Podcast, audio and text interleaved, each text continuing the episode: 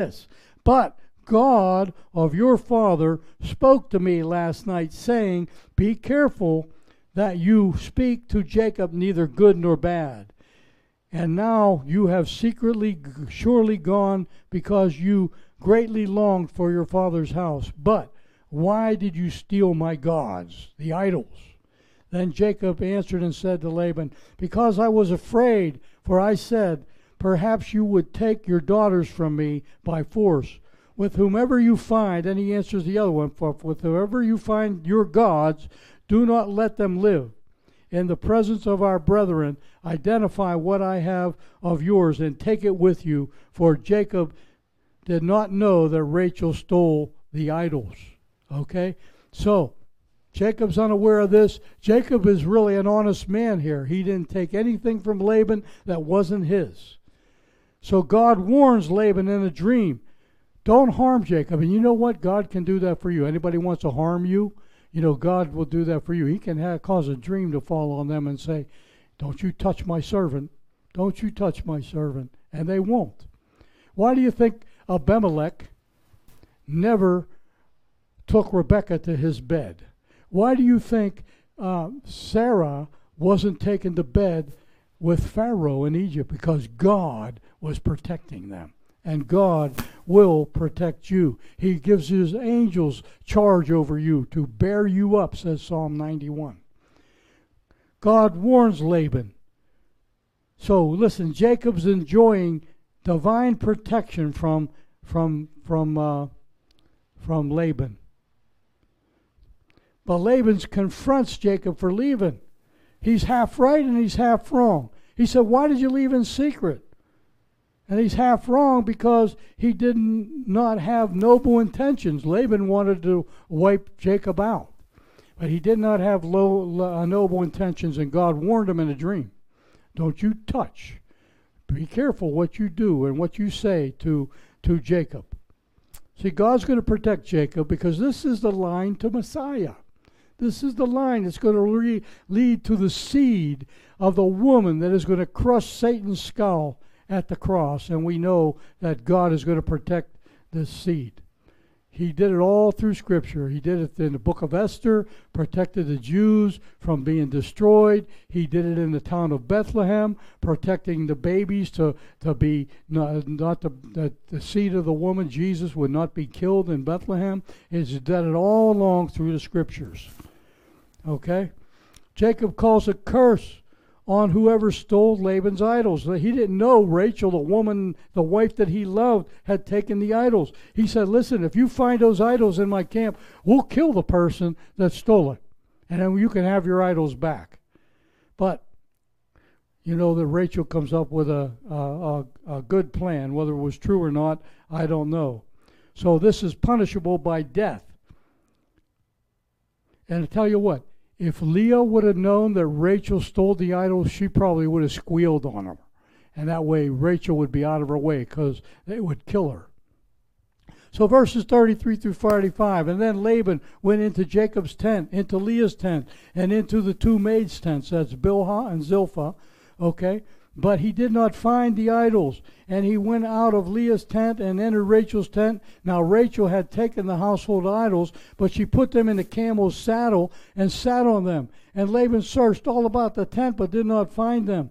And she said to her father, Let it not displease my lord that I cannot rise before you, for the manner of woman is upon me and he searched but did not find the household idols. She was sitting on the saddle, and that's where the idols were. And because she was was having the time of the month that she was way of a woman, you know, they stayed away from her. Okay, and it saves her life. Whether it was true or not, I don't know. But I know if Leah knew it, Rachel been dead because they had too much bitterness between them.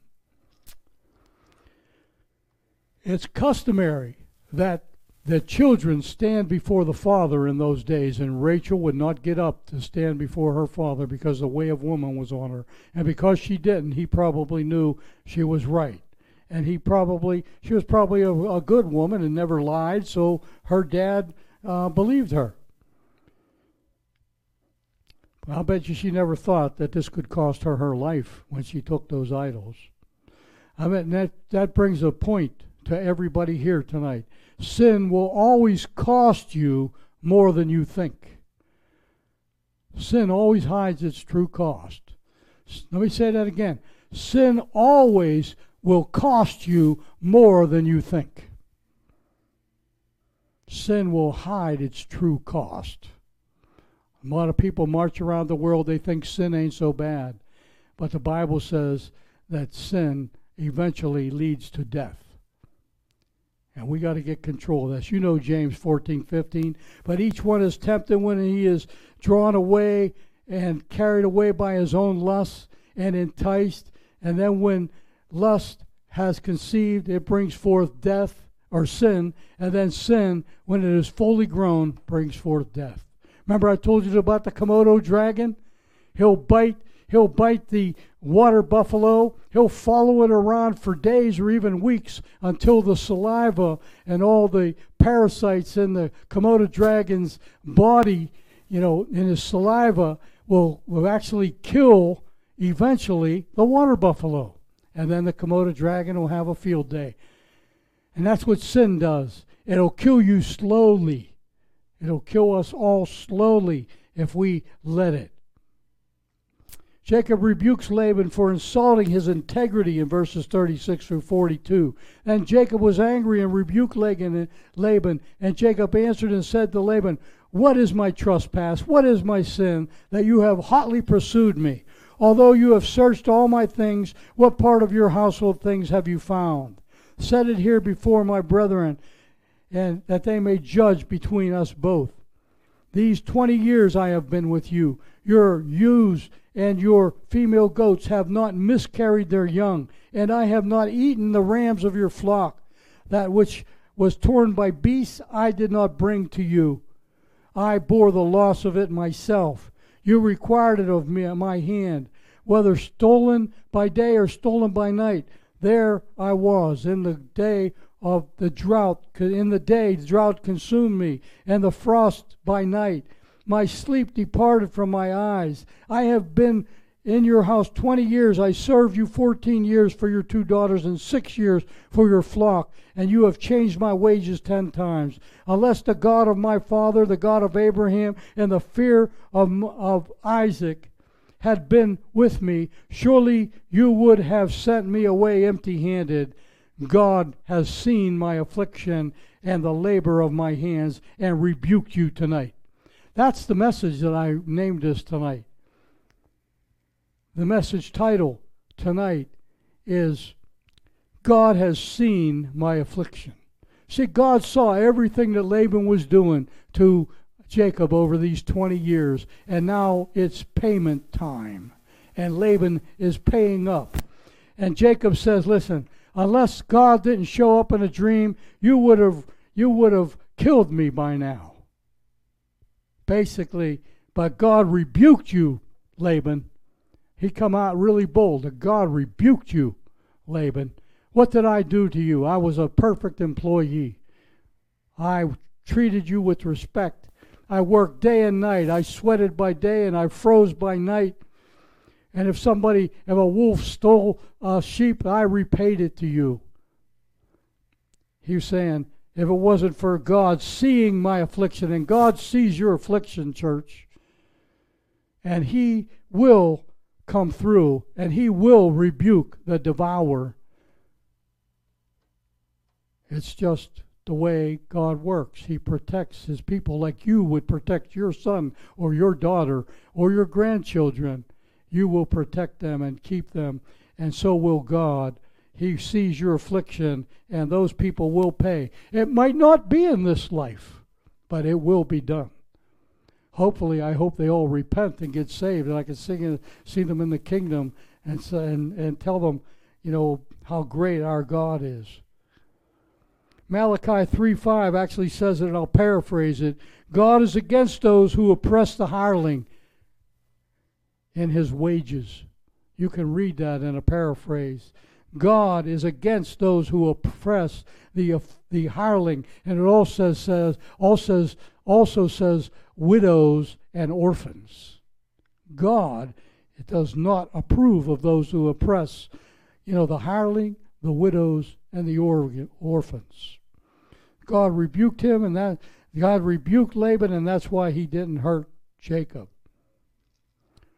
D.L. Moody said this If you take care of your character, your reputation will take care of itself. So you watch how you are as a character, and your rep- and, and God will, and your reputation will be good. Doesn't mean you'll be perfect. I'm sure there's times where you'll fall, but you know, it will make you an integrable person. Jacob isn't fooled by Laban's false generosity. You know, um, he, he said, you know, I, I know you would have hurt me if or killed me if it, if God had not said to uh, be careful. Okay, Genesis. Let's go on. We'll say 33 to 50. Here, Laban I'll just describe it to you because we're running out of time. Jacob and Laban set up a memorial pillar as a witness, a boundary marker, because they're going to make a covenant, according to verse 44. They're going to make a covenant with one another. May the Lord, in in in uh, in Aramaic, it's Jegar Hadutha, which means a watch tower, a watchtower. and he's saying, The Lord will watch that you don't cross from this power rocks. You don't cross over to me to do me harm, and I won't cross over to you to do your harm. This is not a covenant of peace. It's a covenant of, of an unfriendly parting. They're parting unfriendly, but they're departing. They're saying to one another, I won't come after you, you won't come after me by this pillar that they set up. Okay? Um, it's not a blessing, it's a warning. This when they see that power rocks, it's a warning to them. Do not cross over and hurt Laban and Jacob, or Laban, you don't cross over and hurt uh, Jacob. So Laban said to Jacob, verse 51, Here is a heap, and here is this pillar which I have placed between you and me. The heap is a witness, and this pillar is a witness, that I will not pass beyond this heap to you, and you will not pass beyond this heap to me, to me and this pillar for harm, for harm. The God of Abraham, the God of Nahor, the God of the fathers of their fathers, judge between us. Jacob swore by fear of his father Isaac and Jacob offered a sacrifice on the mountain and called his brethren to eat bread.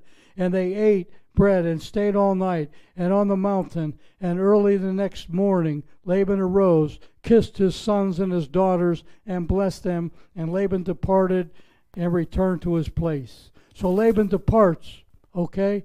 He's losing two daughters, 12 grandchildren, and he even has uh, uh, babe, women, you know, uh, girl grandchildren.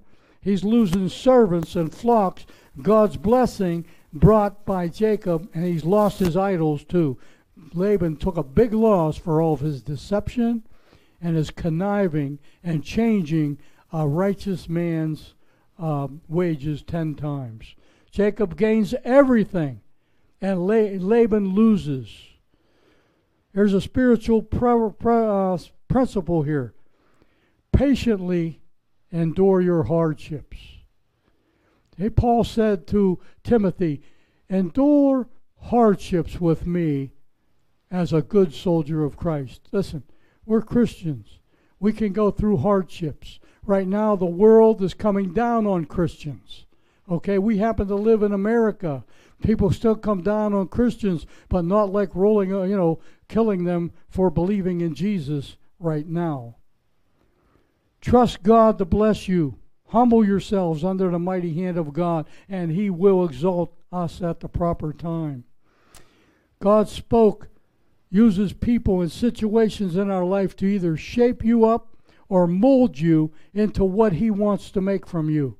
He doesn't see you as who you are, He sees you as what you can become. Do you remember when, when when he went up to Gideon and he says, Oh, mighty valiant warrior. And Gideon was hiding out. God saw Gideon not as who he was, a coward. He saw him as who he can become. And that's the way we are, and that's the way God looks at every one of us here today. He looks at not who you are or what you are, but who you will become. And you got you got to remember, you probably said something like that in your commitment prayer to Christ. You probably said something like, um, you know, make me the man, make me the woman that you want me to be. And that means that means exactly that. God mold me, shape me into the man or woman that you want me to be. If some of you ran out on that commitment, if some of you need to renew that commitment, you need to do it now so that God can see you as who you prayed you could be, and then He can see you in that light of who you will become as a son and a daughter of Christ. So renew your commitment today. Just say, Lord, I'm a sinner. I backslided. I backslid away from you. Please, I, I repent. I turn back to you. I ask Jesus to come and live his life into in me with all of with all of me. Saturate me with your Holy Spirit and help me to live for you the rest of the days of my life. And to you be the glory for it all. In Jesus' name. Amen and amen. God bless you, church. That's all for tonight. We'll see you Sunday, 10 a.m. for those of you online. If any of you accepted Christ tonight, please send me an email, joe at freedomchurchpb.org. Joe at freedomchurchpb.org, so we can rejoice in Jesus as the angels will be to your recommitment to the Lord Jesus. Remember, God wants to make you who you can be, not who you are. That's called born again. In Jesus' name, I love you all. Bye bye.